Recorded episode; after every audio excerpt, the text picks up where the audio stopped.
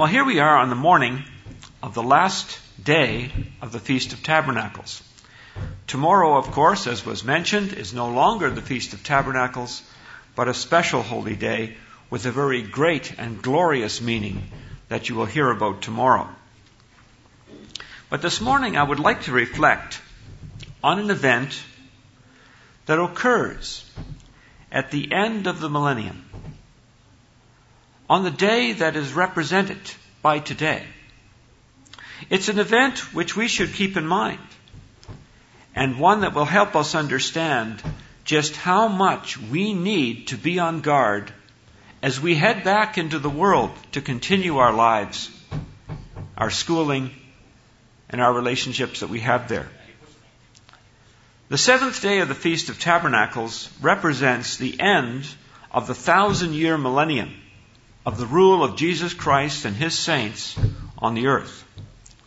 A time that will produce unprecedented prosperity and peace.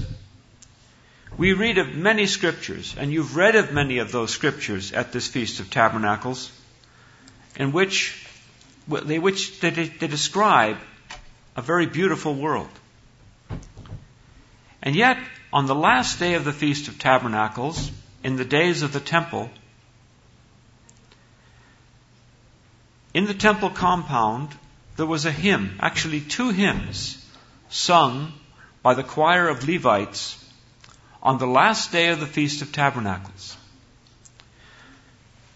This is according to a research done by Alfred Edersheim uh, called The Temple, Its Ministry and Services. And I'd like to look at those two hymns today because you have them in your Bible. The first hymn that was sung by the Levitical choir at the service on the last day of the Feast of Tabernacles was Psalm 12. It's a Psalm of David. And you can turn to the book of Psalms, chapter 12. And we might wonder why this psalm was sung at the end of a glorious time of celebration. You will note in Psalm 12, verse 1 Help, Lord, the godly man ceases. For the faithful disappear from the sons of men. They speak idly, every one with his neighbor. With flattering lips and a double heart they speak. May the Lord cut off flattering lips and the tongue that speaks proud things, who have said, With our tongue we will prevail. Our lips are our own. Who is Lord over us? For the oppression of the poor, the word can mean humble, for the sighing of the needy, now I will arise, says the Lord, and I will set him in safety the safety for which he yearns. The words of the Lord are pure words, like silver tried in a furnace of earth, purified seven times. You shall keep them, O Lord. You shall preserve them from this generation forever. The wicked prowl on every side when vileness is exalted among the sons of men. Now, does that sound like the millennium? It sounds like the time before God's intervention on the earth. We could see how verse 8 might apply to our day. But why should such a psalm be used on the last day of the Feast of Tabernacles? What possibly could it be referring to? We are told in Scripture that after the return of Christ and the saints to the earth on the Feast of Trumpets, eventually the events of the Day of Atonement occur when Satan is bound and put away for a period of time. You will note in Revelation chapter 20, Revelation, the 20th chapter, and verse 1. it says, Then I saw an angel coming down from heaven, having the key to a bottomless pit, and a great chain in his hand. He laid hold of the dragon, that serpent of old, who is the devil and Satan, and bound him a thousand years, and cast him into a bottomless pit, and shut him up and set a seal on him so that he should deceive the nations no more until the thousand years were finished. But after these things, he must be released for a little while. At the end of the millennium, Satan is released. And he causes much havoc on the earth. Revelation 20, verse 7. And it says, Now when the thousand years have expired, Satan will be released from his prison. And he will go out to deceive the nations which are in the four corners of the earth, all peoples really. Gog and Magog, specially named, to gather them together, whose number is of the sand of the sea. And they went up on the breadth of the earth and surrounded the camp of the saints and the beloved city, which is Jerusalem. And fire came down from, the, from God out of heaven and devoured them. Now, there are many questions with regard to those pieces of Scripture. First of all, why would God allow this destructive being to be loose again? After all he did during the first 6,000 years of man? And secondly, why would a people who have enjoyed the peace and beauty of what the millennium is pictured to be, who have been taught nothing but God's way of life and have seen the fruit of that way of life, suddenly, so violently, turn against God and those who follow God? You know, I think this prophecy from your Bible emphasizes the power of the being known as Satan. This is why he has to be put away to allow the millennium to be peaceful. Otherwise, there would be no peace. An acquaintance of mine, a man whom I've met several times, is the former commander of the Princess Patricia's Canadian Light Infantry. His name is Colonel Gray. And Colonel Gray was deployed as a battalion commander of the 1st Battalion of the PPCLI in Bosnia in the early 1990s. And his regiment was involved in one of the biggest land battles in Bosnia as he defended the Serbs from the Croats who were trying to exterminate the Serbs in their region. It was called the Battle of the Milica Pocket. The Serbian War was an interesting model that might help us understand what takes place at the end of the millennium. Yugoslavia, after World War II, was ruled by a dictator named Tito. And General Tito ruled that country with an iron hand.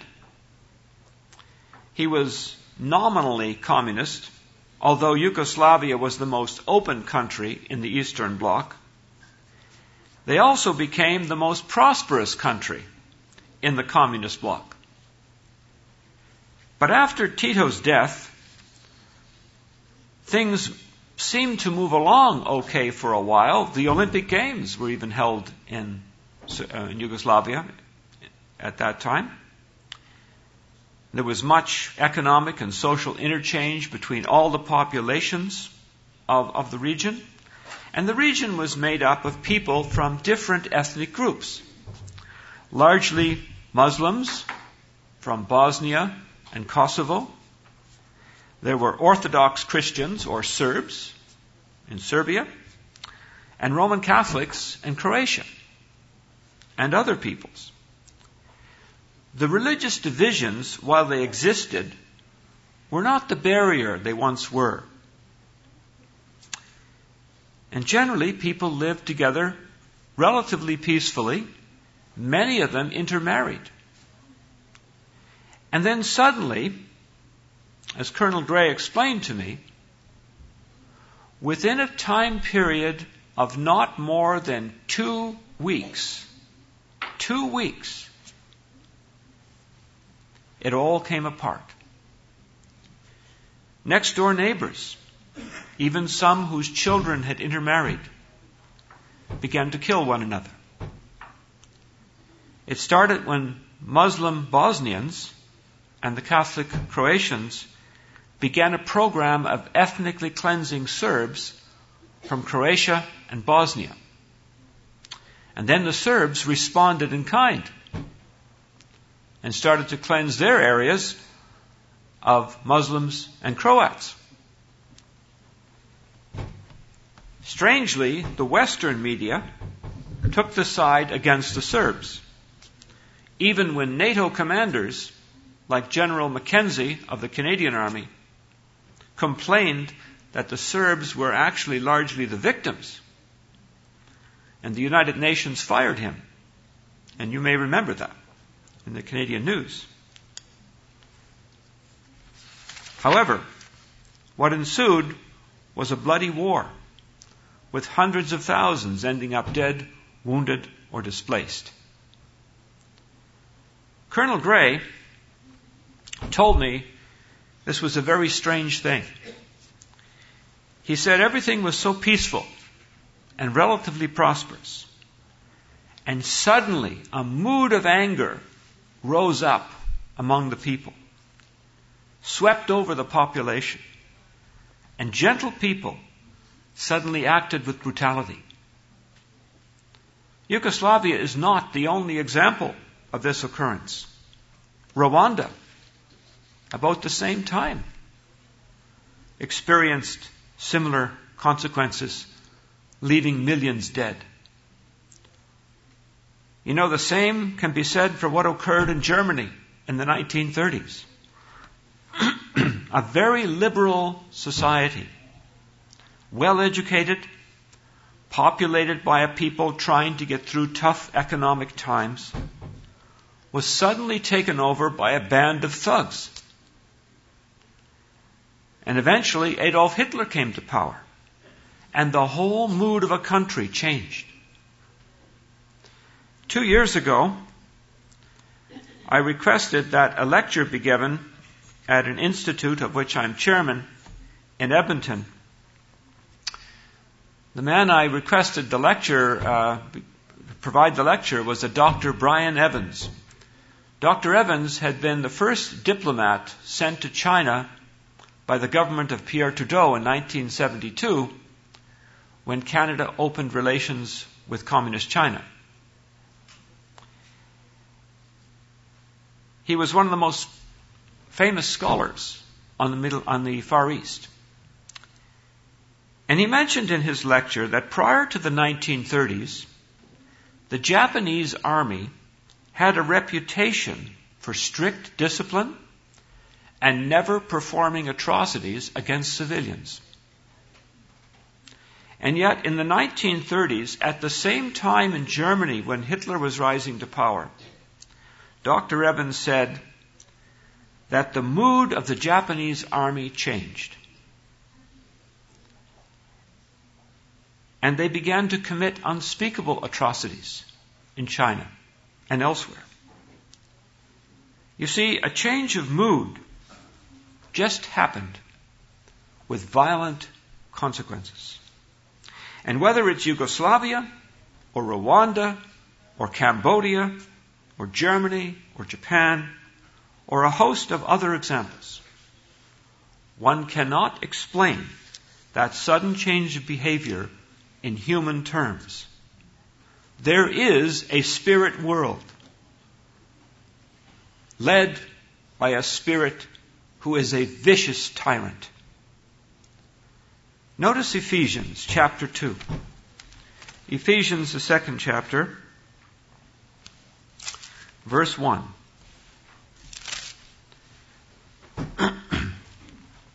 Paul begins here by continuing from chapter 1, and he says, And you he made alive, who were dead in trespasses and sins. We are given a new life when God calls us, and we respond to that calling and we repent and are baptized for forgiveness. We are given a new life, a forgiven life. God places His Spirit in us.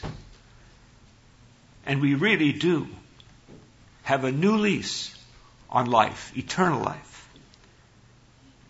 In which you once walked, he said, the sins in which you once walked, according to the course of this world, according to the prince of the power of the air, the Spirit who now works in the sons of disobedience.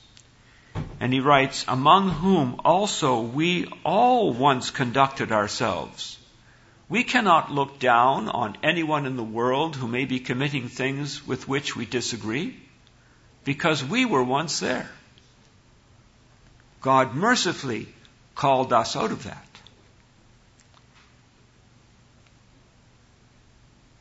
And we conducted ourselves in the lust of the flesh, fulfilling the desires of the flesh and of the mind, and were by nature children of wrath, just as the others. Satan broadcasts his ideas, his thoughts, his feelings, his moods. And he can cause sudden depression. If you suddenly start for no reason feeling terribly depressed, I suggest you pray about it. Because that's an influence. Especially when there's no reason to be depressed. Sometimes it's a feeling of anger or a feeling of hatred, or a feeling of jealousy. Those are Satan's moods. You see, he is a jealous, angry, hateful being. And he must be very depressed. Because his way of life leads to that. And he tries to cause us to feel the same way and he tries to cause us to act against the holy law of God. Bosnia was just one example of what happens when Satan uses his power to influence and twist the minds of people to do his destructive will. And it's not just in those other nations. I can go back in history to English kings like Henry V who was one of the most brutal monarchs, brutal individuals in English history. And conducted his brutality not just in England, but also in France during the Hundred Years' War. He was a vicious man. And he was led by a wrong spirit. But this is the kind of thing that happens at the end of the millennium. Now, one might ask, will not these people have been warned of this impending problem by the saints and Jesus Christ? Of course they will. Notice Amos chapter 3. The book of Amos chapter 3 and verse 7.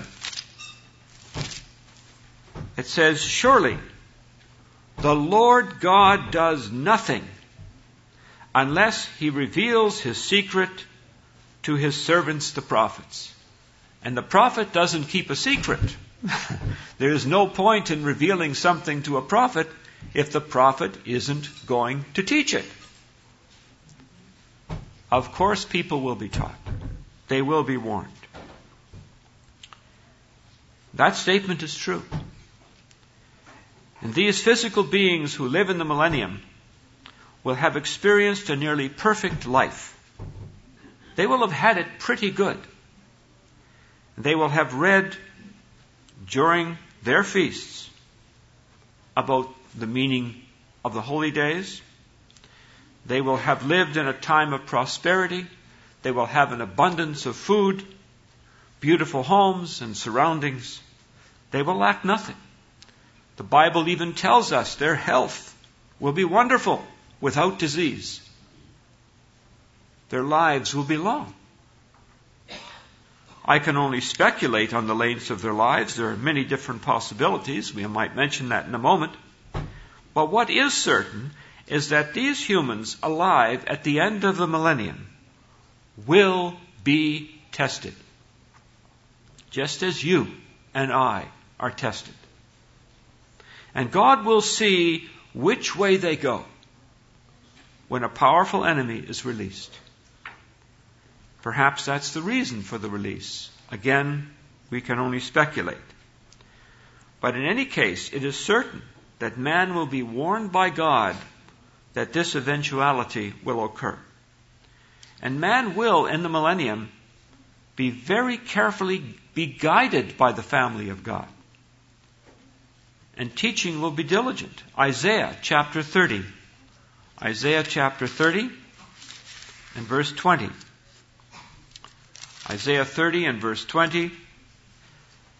And it says, speaking of us in this age, going into the millennial period, and though the Lord gives you the bread of adversity and the water of affliction, yet your teachers will not be moved into a corner anymore, but your eyes will see your teachers. And speaking of the people living in the millennium, it says, Your ears shall hear a word behind you saying, This is the way, walk in it, whenever you turn to the right hand or the left. They will be guided. God will ensure they are guided. And thus the millennium will be close to a perfect condition, which raises many questions about why Satan is released and why his release will have such dreadful effect. Now, questions are often asked about how long people live in the millennium. The Bible does not tell us. You know, some trees on this earth have a long life. There are trees that may live 20, 30 years and then, you know, fall over.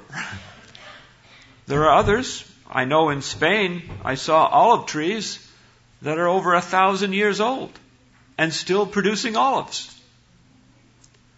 Some pine trees in parts of the United States are 4,000 years old. They can live a long time. Bristlecone pines. We don't have a clear biblical answer to the question of how long people live in the millennium. There are only two possibilities. One is that man will live in the millennium, and once God judges the readiness of a person's character, that person may be born into the family of God.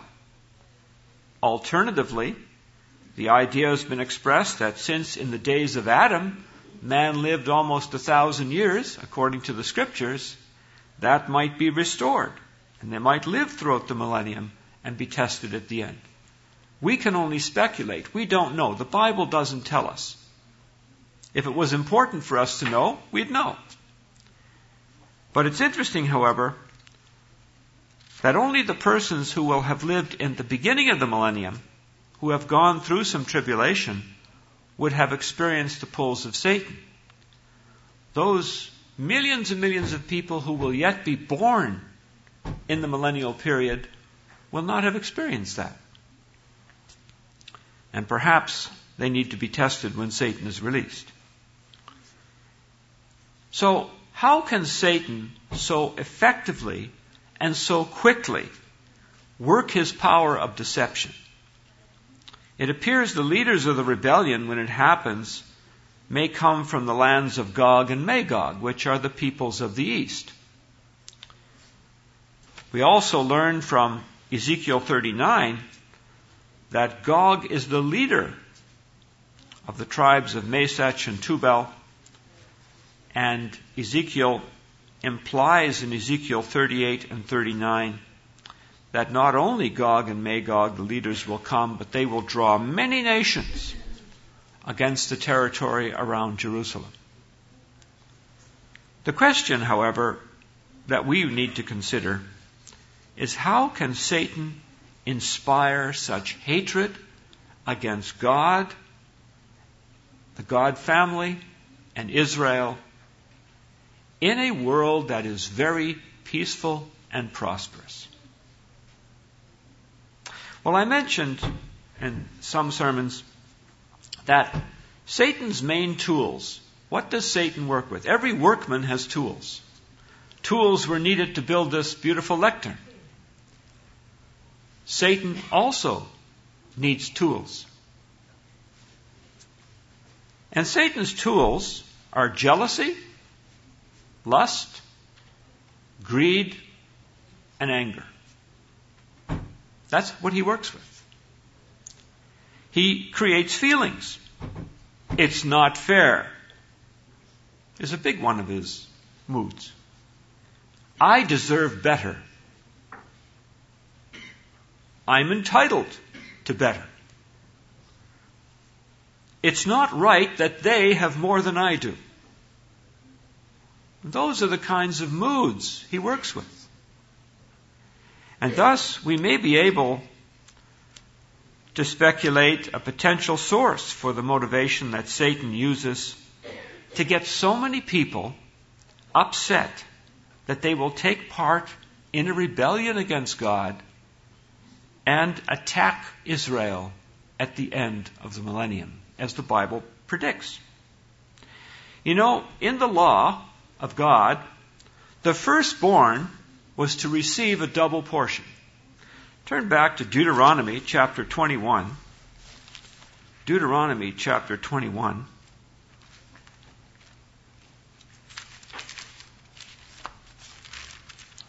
And verse 15. Now, we don't have two wives anymore. God never wanted that. But nonetheless, this is a, an interesting law. Verse 15. If a man has two wives, one loved, the other unloved, and they have borne him children, both the loved and the unloved, and if the firstborn is the son of her who is unloved, then it shall be, on the day he bequeaths his possessions to his sons, he must not bestow firstborn status on the son of the loved woman in preference to the son of the unloved, the true firstborn.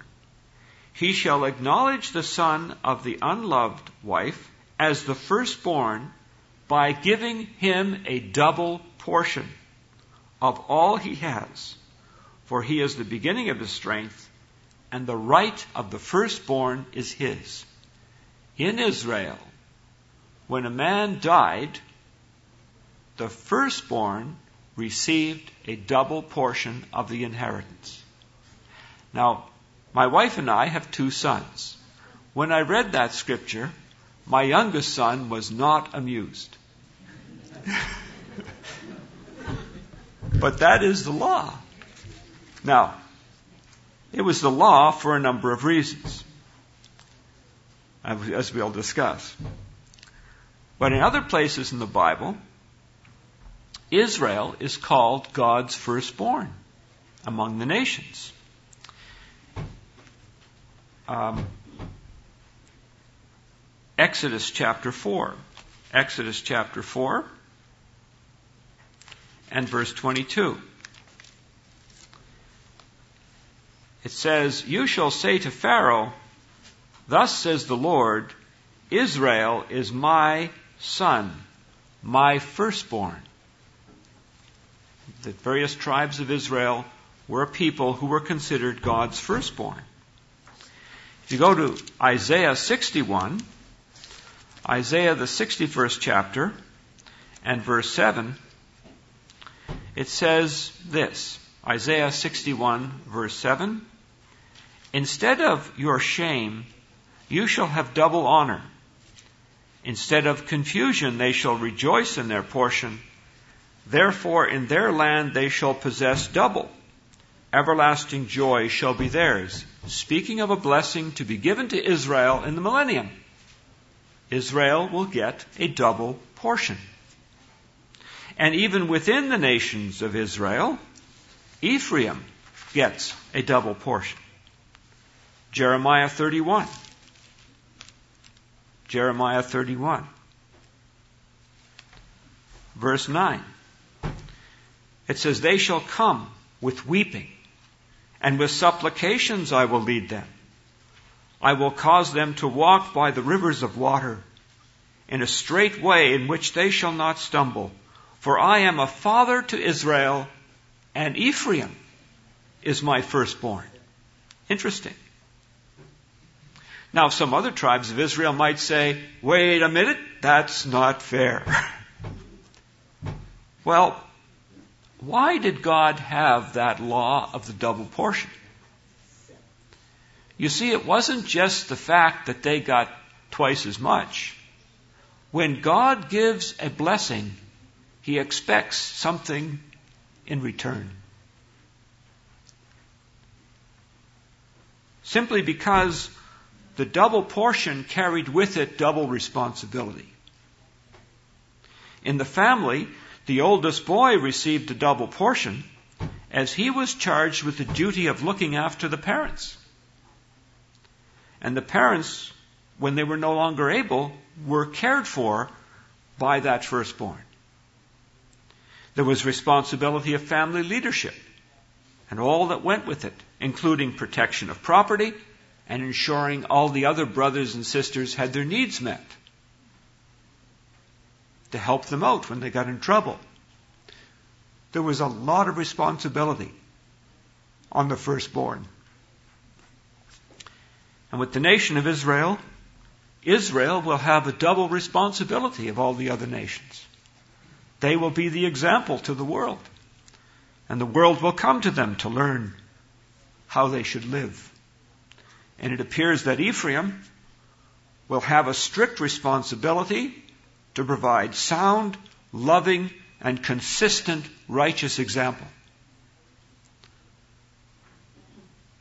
When God gives responsibility, accountability comes with it. In any case, Israel will be the wealthiest nation in the world in the millennium. And it's quite possible that Satan will start immediately upon his release to sow seeds of dissatisfaction with that arrangement. It's not fair. Why do they have so much? Why do we have to take direction from those Israelites? What are we, second class? Now they forget that they're all blessed, they're all healed, they're all rich, they're all protected. But that's just the way God set it up, because there's an accountability that goes on Israel if they don't do the job. But Satan will begin to sow grievance and jealousy and he'll turn jealousy to bitterness, and bitterness to anger, and anger to hatred. And when greed and jealousy and anger dominate our emotions, the next casualty is wisdom. Wisdom is incompatible with anger and hatred and jealousy because they destroy wisdom. You know, we can be very intelligent and very unwise. Some people are very intelligent and do dumb things.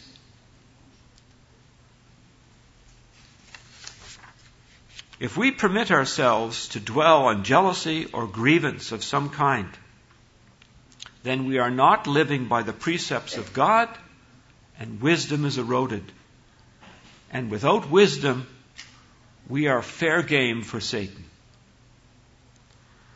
Satan will turn that emotion into a desire for war. And these people have not learned war. The Bible says they will not learn war in the millennium. But Satan will inevitably have them develop some kind of strategy and weaponry and create in them a false confidence that is so easy to muster when wisdom is absent and when you create a mob mentality. And these people, under Satan's influence, will lose perspective of reality. Satan did. Satan doesn't have a perspective of reality. He thinks he can still possibly destroy God. He is going to try once more, the prophecies say that. And he will lose yet another war. Psalm 12, as we read earlier, is very much a reference to the mindset that develops in those who permit Satan's influence to override all the teaching they have had in the millennium. It is a warning. If you go back to chapter 12 of the book of Psalms and look at verse 2, now this is sung by the priests in the temple on the last day of the Feast of Tabernacles. And it says, they speak idly carelessly. Everyone with his neighbor, with flattering lips and a double heart. That's a satanic attitude. Verse 4 Who have said, With our own tongue we will prevail. Our lips are our own. Who is Lord over us? That's an attitude of Satan. Verse 8 The wicked prowl on every side when vileness is exalted. When a nation starts to promote sin as good, the wicked will prowl on every side. We see that happening in our own people today. Thus, so will it be. And it will become dangerous for righteous people in the period at the end of the millennium. The righteous who reject Satan's influence will see the problems encroaching, which God will, for a reason, permit for a while we do not know how long this period of Satan's freedom is. It says it's a short time, but the Bible doesn't give us any further explanation. But they will see the light of truth going out and a darkness settling in in many areas of the earth. Just as Winston Churchill, before World War II, he once gave a speech and he said, You know, the lights are going out all over Europe. And no one paid attention to him. He could see it happening. You know, notice now the second hymn that was sung on the Feast of Tabernacles, on the last day of the feast. It comes from Psalm 82, the 82nd Psalm.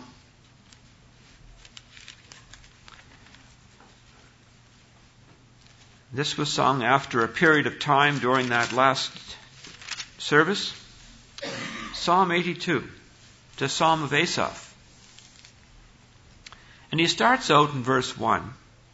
Very interesting statement, especially when you know the period it's referring to at the end of the millennium. It says, God stands in the congregation of the mighty, and he judges among the gods. Interesting statement.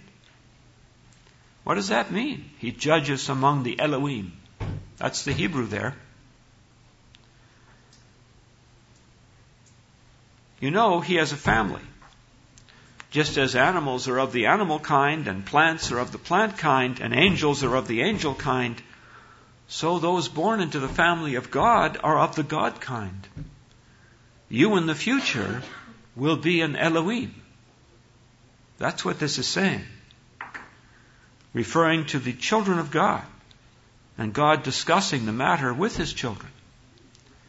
And here God raises a question because there's a great problem on the earth. And the righteous seem to be experiencing difficulty due to this rebellion Satan is causing upon his release. Verse 2.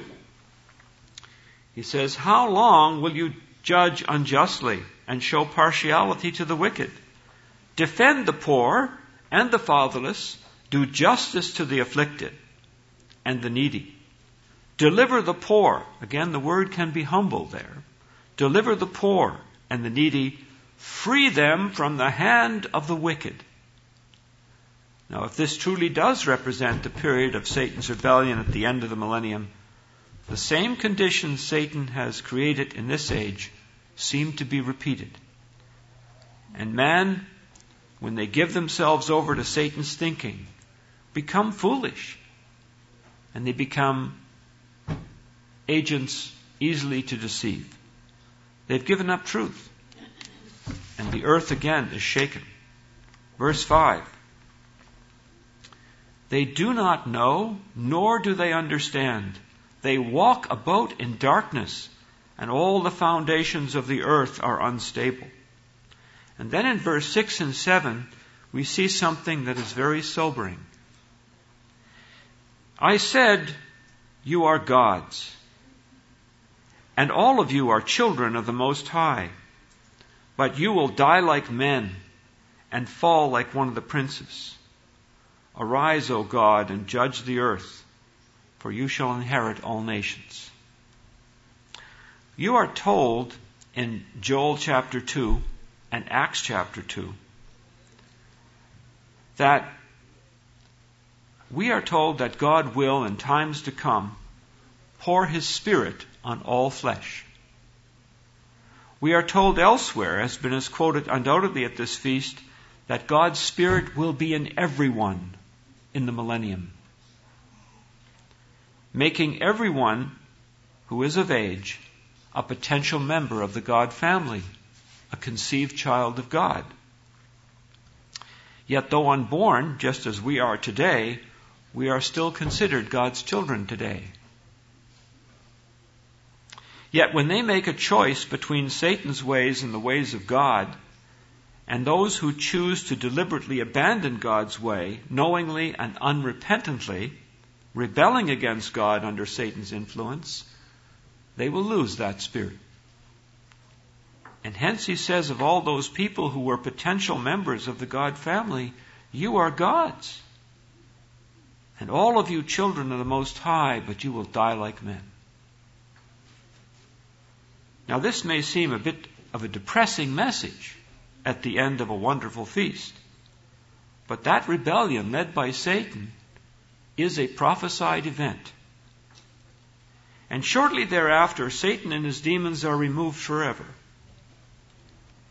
As it is indicated in Scripture, in Isaiah 14 and Ezekiel 28, and never again will he or his wicked demons be a problem. But God will also need to know the character of those who have lived during the millennium. And who can be trusted with eternal life? And those who can be trusted will be converted into eternal beings and join the God family at some point. Then, of course, comes the next phase of God's plan, which is the great resurrection of all who have ever lived and never had an opportunity those who have experienced Satan's pulls. But that, of course, is a subject for tomorrow. But what can we learn from this tragic story that ends the period we call the millennium? Every one of us is going to leave this place after the last great day and return to our homes, our families, our places of employment, our schools, and all of us will face trials of some different sort. In some cases, it may be a health issue. In some cases, a hostile family member angry about you keeping God's law. In some cases, employers who didn't want you to leave for the Feast of Tabernacles. I know what that's like because I lost my first teaching job as a school teacher over the Feast of Tabernacles. And it can be a bit of a, it's, it's, it's uh, upsetting, you know, especially if you have a wife and uh, a little baby and you lose your job. But as Mr. Grovak pointed out, you put truth against pressure, you follow truth. God will never curse obedience to Him. He will bless it. In some cases, there may be school situations where one has to catch up on work or exams that you may have missed. But in addition, there's a general environment in the world that we're going back to. An environment or culture fundamentally opposed to the truth of God and the values you've heard expressed this week. And this is all because we currently live in a world that is ruled by the same being who will be released and create havoc at the end of the millennium. Now, there is a lesson for us as we prepare to return home from the events of the week that has described the beauty of the millennium. Just as Satan will be released upon the world at the end of the millennium, so we return to that world. We have been sheltered here from the influences of the world in this very beautiful and peaceful place. Where our needs are met and those around us are friendly and supportive. But just as Satan will be released to test man at the end of the millennium, so we return to a world that is ruled by that tyrant. So, how do you manage to survive spiritually in this coming year? How will you avoid bitterness and anger and hatred? How will we fight the tendency to jealousy or self pity or having some sense of entitlement? How will we manage to fend off the constant broadcasting of the prince of the power of the air as he tries to distract and deceive us and lead us to reject God's way and fall under the penalty of death. We are indeed engaged in a war, a deadly war, where the stakes are nothing less than life and death. And one lesson that is very important to a soldier in combat is don't get separated from your unit. Once you're alone, you're much more vulnerable. And when we thus return to our home areas, we need to keep contact with our fellow soldiers in Jesus Christ. We need to keep contact with the unit, the Church of God. And thus, as times get more challenging, God, through the Apostle Paul, gives us explicit instruction in Hebrews chapter 10. Hebrews, the 10th chapter, in verse 23, we read, Let us, Hebrews 10, verse 23, let us hold fast the confession of our hope without wavering. For he who promised is faithful. God is trustworthy. Let us consider one another in order to stir up love and good works. Think about our brethren. Think about our brethren's needs not forsaking the assembly of ourselves together, as the manner of some is, but exhorting one another, and so much more as you see the day approaching. We rely on each other's encouragement. That's very, very important. Paul gives us some orders here. These aren't suggestions. This is an order written by the Apostle Paul under the influence of God the Father. And he tells us, be unwavering in our commitment to the truth. Show concern and mercy to one another. You know, be, be very quick to overlook an offense. One of the things Satan likes to do is have someone offend you, and then we get, as we say in English, I don't know how they're going to translate that, our noses out of joint. That's an idiom. but we can be offended very easily. Don't be offended. Remember the person may not be intending to defend you.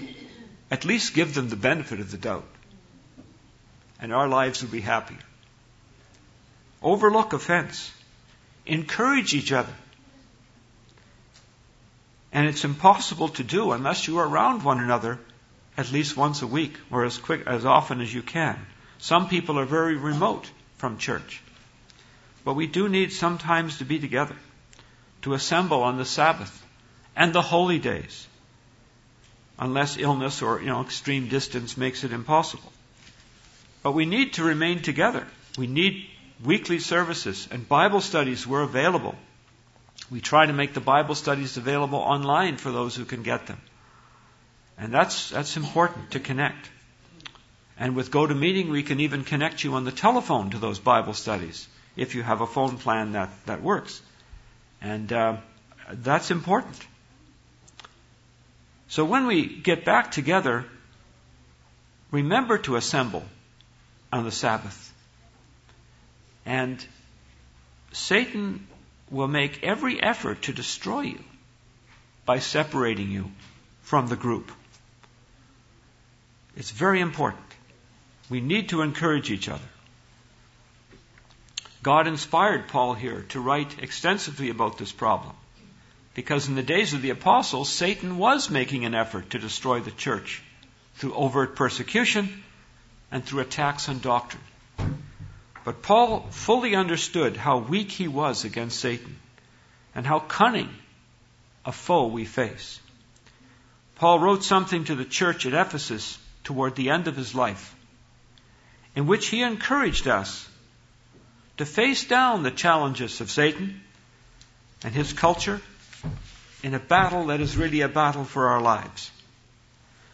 Please take the words of Paul seriously as we return to our homes.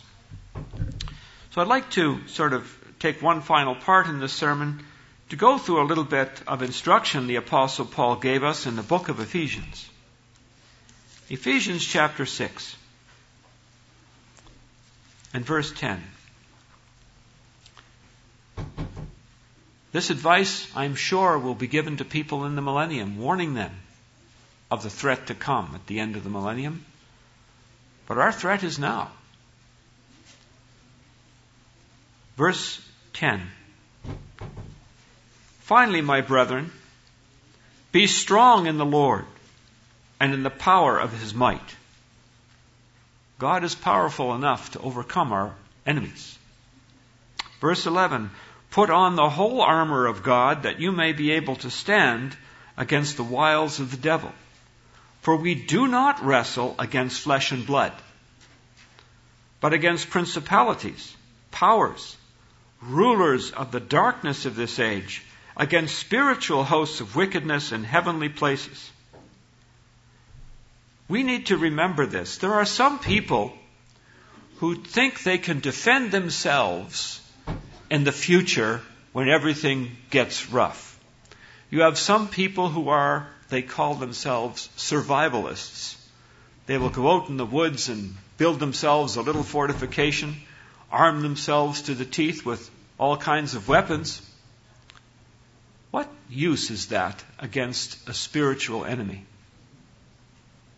It is of no use whatsoever.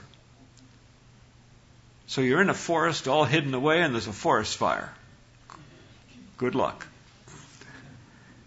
God is our defender, not a gun, not some sort of human weaponry. We need to remember that.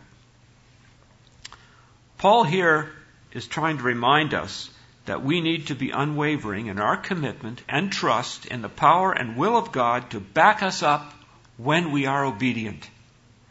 And he advises us to be armed, not with guns and knives, but rather he makes an analogy between military equipment and our spiritual preparedness.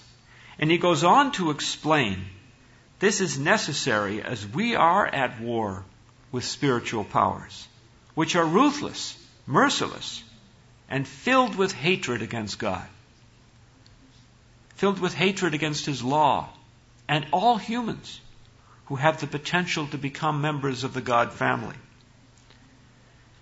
As a soldier, one is trained to be on the lookout for danger. And a soldier relies on the physical, whether sight, or sound or electronic surveillance or human intelligence. But Satan and his demons operate outside the physical world. And therefore, they are what we call stealth enemies. They're hard to detect and therefore challenging to defend against. And if one is not defended, one will be a victim. And hence God causes Paul in this little section of Scripture to lay out a defensive strategy that will, if implemented, defeat the attacks of Satan. Verse 13. He says, Therefore, take up the whole armor of God, that you may be able to withstand in the evil day, and having done all, to stand. God causes Paul now to describe both defensive and offensive equipment that we must develop if we want to survive this very real battle and not be like the victims at the end of the millennium. And there are seven elements that he talks about. Our life depends on this. Verse 14, the first item. Stand therefore having girded your waist with truth, and having put on the breastplate of righteousness. The first item he mentions is truth. And truth is a reference to the Word of God. You know, in John 17 17, Christ said, Your Word is truth. We are told to have a knowledge of the Scriptures. That's our first line of defense against deception. Jesus warned us in the Olivet prophecy that false teachers would come, but if we know the Bible well, we have our first layer of defense. You know, it's been taught many times that we should know the Old and New Testaments.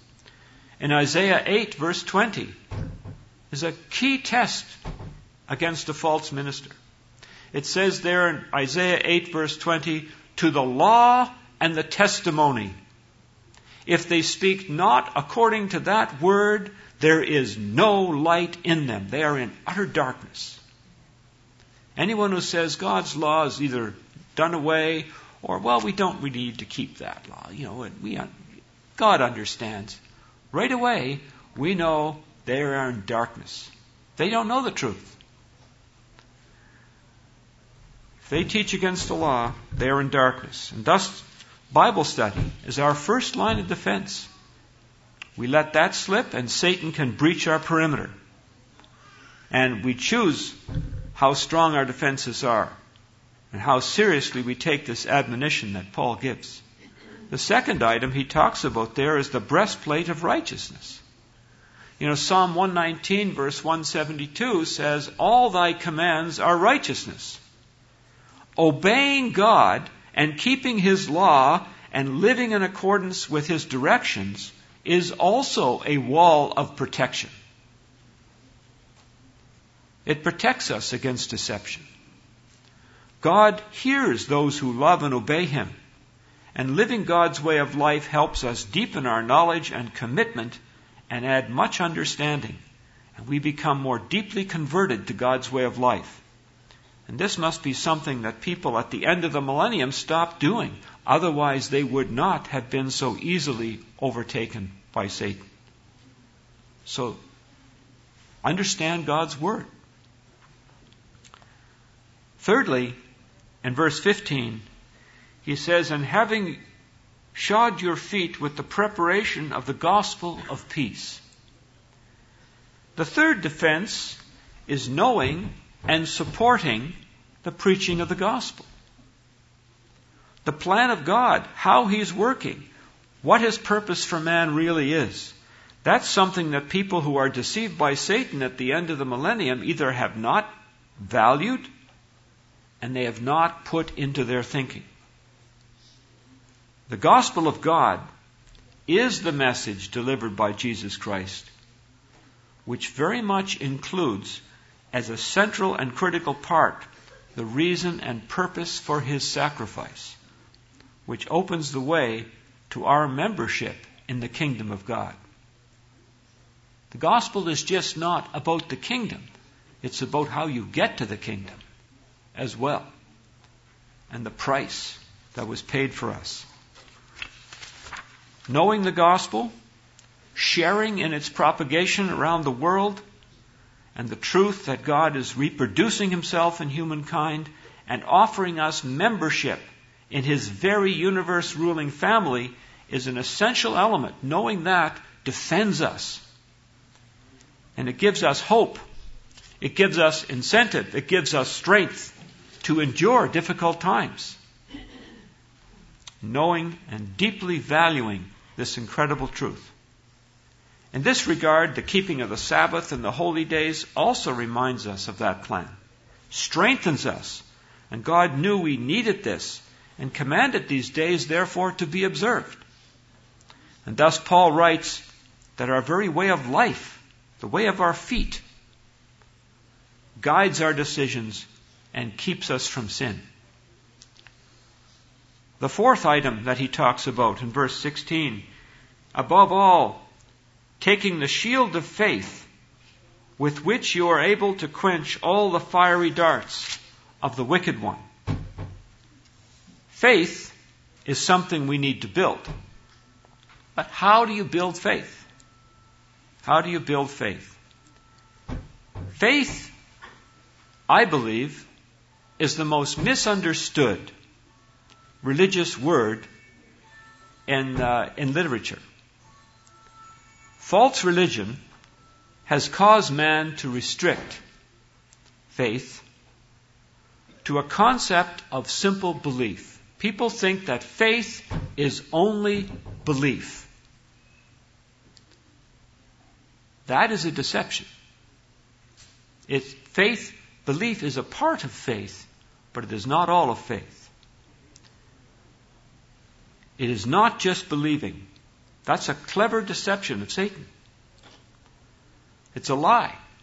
And it's a lie that was around in the days of the apostles that James had to speak against. Notice the book of James, chapter 2. Book of James, chapter 2, and verse 14. James 2 and verse 14. He said, What does it profit, my brethren? If someone says he has faith and does not have works, can faith save him? If a brother or sister is naked and destitute of daily food, and if one says to him, Depart in peace, be warm and filled, but you do not give him the things which are needed for the body, what does that profit? Thus also, faith by itself, if it does not have works, is dead. It's not living faith. But someone will say, You have faith, and I have works. Show me your faith without your works, and I will show you my faith by my works, by what I actually do, how I change my life, he's saying. You believe there's one God? You do well. Even the demons believe and tremble. Satan has a great deal of faith that God exists. He has spoken with him. He knows he's there. No one has more faith in God's existence than Satan the devil. But Satan is a faithless being because he does not obey God. Verse 20. But do you want to know, O foolish man, that faith without works is dead? Was not Abraham our father justified by works when he offered Isaac his son on the altar? Do you see that faith was working together with his works? And by works faith was made perfect. And scripture was fulfilled, which says, Abraham believed God, and it was accounted for him for righteousness, and he was called the friend of God. And he goes on with other examples. What James is saying is that true faith only exists if it impacts what you do.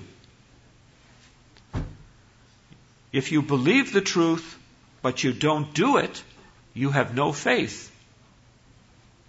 Knowing the truth, believing it is true, is not faith. Knowing the truth, believing it is true, and doing it is faith. If one knows the law and one doesn't keep it, one is unfaithful. Faith is built on acting on what we know to be true. The more we do it, the stronger it gets. If we act on what is true and are, as we are taught by God, we will have strong faith and it will get stronger. And we will resist the attacks of Satan. The fifth and sixth items in verse 17 that uh, uh, Paul talks about in Ephesians chapter 6. In verse 17, he writes, And take the helmet of salvation and the sword of the Spirit, which is the Word of God. You know, the helmet guards the mind. And again, Paul is referencing knowing and studying the truth, especially respecting the sacrifice of Christ and the terrible cost that was paid so we can live forever. Reminding ourselves of that price and suffering of Christ is sobering and demonstrates how much the Father wants us to succeed. And this should be an added incentive for us to strive to please the Father. He's invested an awful lot in each one of you so that our individual cases are not lost. And that's a powerful defense against Satan if we use it. The sword of the Spirit, the sixth item. This refers to the Word of God. The Scriptures uh, give us understanding of which we then act and we can judge right and wrong. Mankind does not know the difference in right and wrong outside of God's law. Hebrews chapter 4. Hebrews, the fourth chapter. Hebrews chapter 4 and verse 12. It says, For the word of God is living and powerful and sharper than any two edged sword, piercing even to the division of the soul and spirit, of the joint and the marrow, and is a discerner of the thoughts and intents of the heart. Asking God for more of His Spirit and using the knowledge that God provides in His Scriptures and living by that direction stirs up God's Spirit in us, enhances our understanding, and reveals to us what is truly right and wrong in different situations so we can choose right. Our actions based on truth are a powerful defense. Obedience to God is a hard defense. Satan cannot penetrate that. And finally, Ephesians 6, verse 18. It says, praying always with all prayer and supplication in the Spirit, being watchful to this end with all perseverance and supplication for all the saints. Prayer is the line of communication with our commander, our source of strength. Jesus took time to outline for us how to pray. You, have all referenced that, Matthew 6, verse 9 to 13, the topics that we should be thinking about. And Paul speaks of many things for which we should pray in all of his writing. You will note that Jesus commanded us first to pray for the kingdom to come, for the time that we're picturing here at the millennium and the time of God's rule on the earth even after the millennial rule of Christ.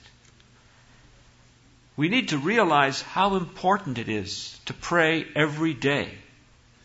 If we suffer pain or have a big problem, sometimes it's easier to pray, to bring ourselves to pray. When everything is really good and we're sort of happy and cheerful, um, it doesn't seem quite so urgent. But we need to make it urgent because it is.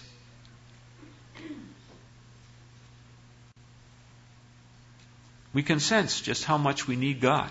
We need to sense that. And we need to realize how dangerous being distant from God is. And distance from God's law is. How about your children or your grandchildren?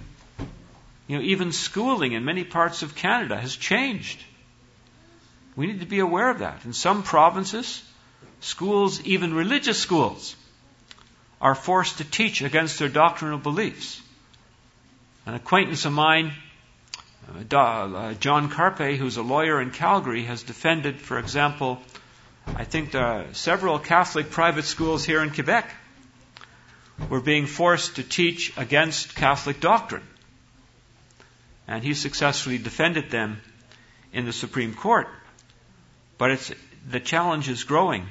About a year ago, I received a notice while at the feast that there was a current challenge to Supreme Court of Canada against a particular law in Ontario. It is led by a lawyer named uh, Eugene Meehan. Eugene Meehan is an author of 14 books on Canadian law. He's the former executive legal officer of the Supreme Court of Canada and the president of the Canadian Bar Association. And he wrote this he said, by encroaching denominational aspects of a school's function for the purpose of preventing prejudice, Bill 13, which is the Ontario law, oxymoronically risks prejudicing minority religious groups instead of fostering respect for diversity of beliefs and school choice. It risks encouraging and endorsing a single point of view and nullifying the purpose of denominational or religious schools. What it really means is that there is an overt attempt to force all schools to teach what the government wants to be taught, and the rights of parents will be lost. That's a real danger. And um, it's a danger to religious freedom, which is significantly at risk. John Carpay is currently defending that particular case. In association with the Alliance for Defending Freedom in the United States, he works with them. And we need to be praying that God will provide protection for our beliefs and our children. We need to value each other. We're in a dangerous time. So as we return home, how can we prevent Satan, who is free and at large in the time in which we live, from doing to us what he has predicted to achieve at the end of the millennium?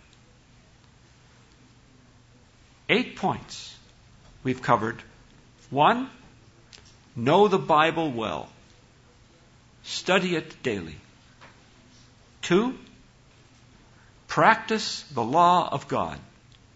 Keep the commandments. Three, review and study the meaning of the gospel. What we believe and why we believe it. Four, build faith by practicing obedience to God in every way. Five, remember the cost of our salvation and how much God thinks of us. God the Father gave Jesus Christ as your sacrifice. That's how much He loves every human on this earth. The Father has great zeal for you. So does Christ. And we need to remember that. Remember the price paid for your salvation.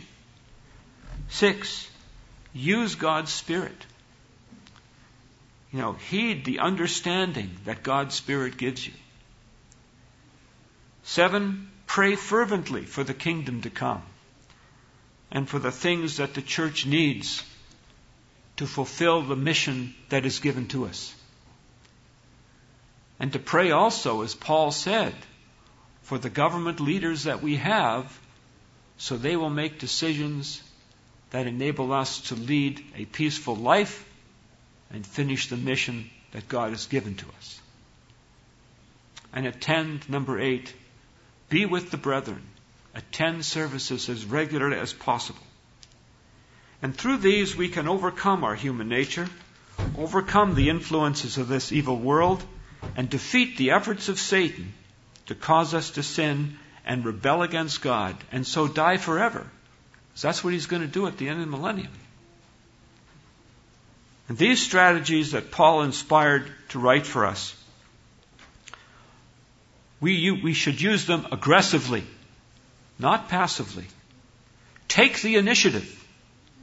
We must not get locked down in a mood of defense, but vigorously to do the work of God, to build our character, to be good employees, to be honorable people, supportive, loyal to our families.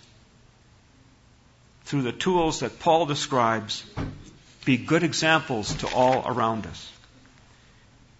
And if we do this, we will not fall victim, as those at the end of the millennium will, to this evil being who wishes for us not to enjoy what we have been picturing here this week. The last day of the Feast of Tabernacles carries with it a warning as we go back home that we must be vigilant. And yet it also carries an enormous hope of a much better time that will be achieved. We have a great calling Our God wants very much for us to succeed. For you to be working with Him forever. That's what He wants. He gave His life for you. And as a soldier who returns to the front, you've been refreshed and equipped with what you need to be successful. And the words God gave to Joshua as he was about to take on, excuse me, take on a great mission are what God speaks to you and me. So we will not fall victim to Satan. So let's close with Joshua, book of Joshua, chapter 1 and verse 7. These are Jesus Christ's words to Joshua before entering the promised land.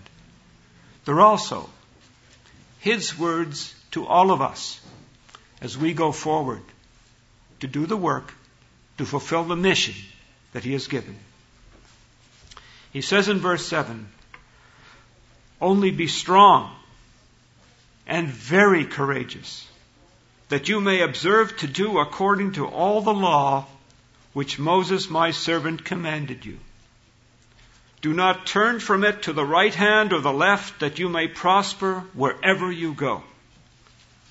The book of the law shall not depart from your mouth, but you shall meditate in it day and night, that you may observe to do according to all that is written in it.